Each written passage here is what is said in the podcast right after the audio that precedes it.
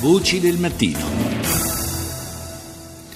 Do il buongiorno a Farian Sabai, giornalista e scrittrice italo-iraniana, autrice di Storia dello Yemen. Buongiorno.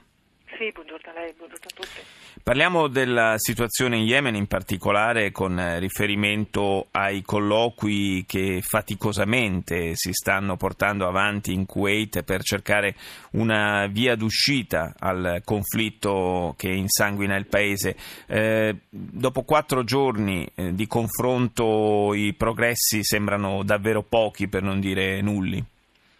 Sì, di fatto ieri sera l'inviato speciale delle Nazioni Unite Ismail Ulda ha sospeso la sessione perché non c'erano stati progressi. Ieri i negoziati erano ripresi ma dopo un'ora non si andava da nessuna parte perché sono evidenti le differenze. Gli UTI sono indecisi se restare o partire, c'è stato, un, c'è stato il fuoco dall'11 di aprile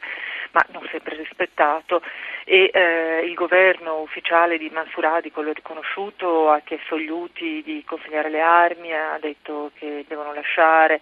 le varie città che hanno occupato e gli UTI da parte loro invece chiedono di mettere fine ai bombardamenti, quindi richieste che non vengono rispettate né da una parte né dall'altra. La notizia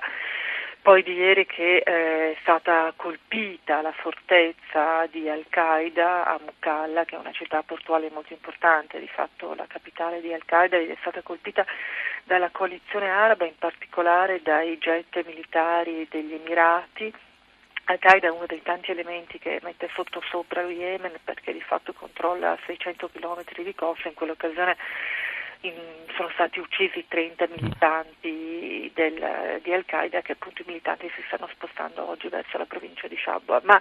di fatto il problema grosso è che nonostante ci sia un de-escalation committee dell'Unione Europea molto probabilmente ci sarà un fallimento dei negoziati in Kuwait ricominceranno presto i combattimenti perché al momento gli UTI e i loro alleati stanno raggruppando le forze sul terreno e l'idea, l'ipotesi degli analisti è che ci saranno gli ultimi combattimenti nelle prossime giornate, nelle prossime settimane per riprendersi alcuni territori e poi ricominciare i negoziati successivi da un punto di forza. Quindi questo vale per gli UTI eh, e quindi anche per i loro alleati. Certo ma vale anche per tutta la fazione di Mansuradi che al sostegno appunto degli Emirati vuole conquistare la parte della città di Sanaa, la capitale, ma anche parti di Sada e parti di Mucale. Tutto questo ha scompigliato completamente il Medio Oriente per una serie di alleanze che si sono formate, in particolare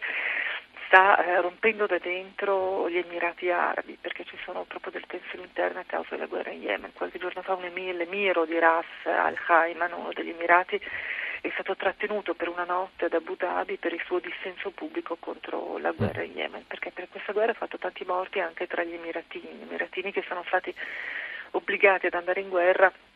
per fare servizio militare e poi perché hanno offerto loro dei denari, ma eh, ci sono state una serie di errori, tra cui quello del 5 settembre in cui un missile a Marib ha fatto 52 morti tra i soldati emiratini sul terreno, quindi errori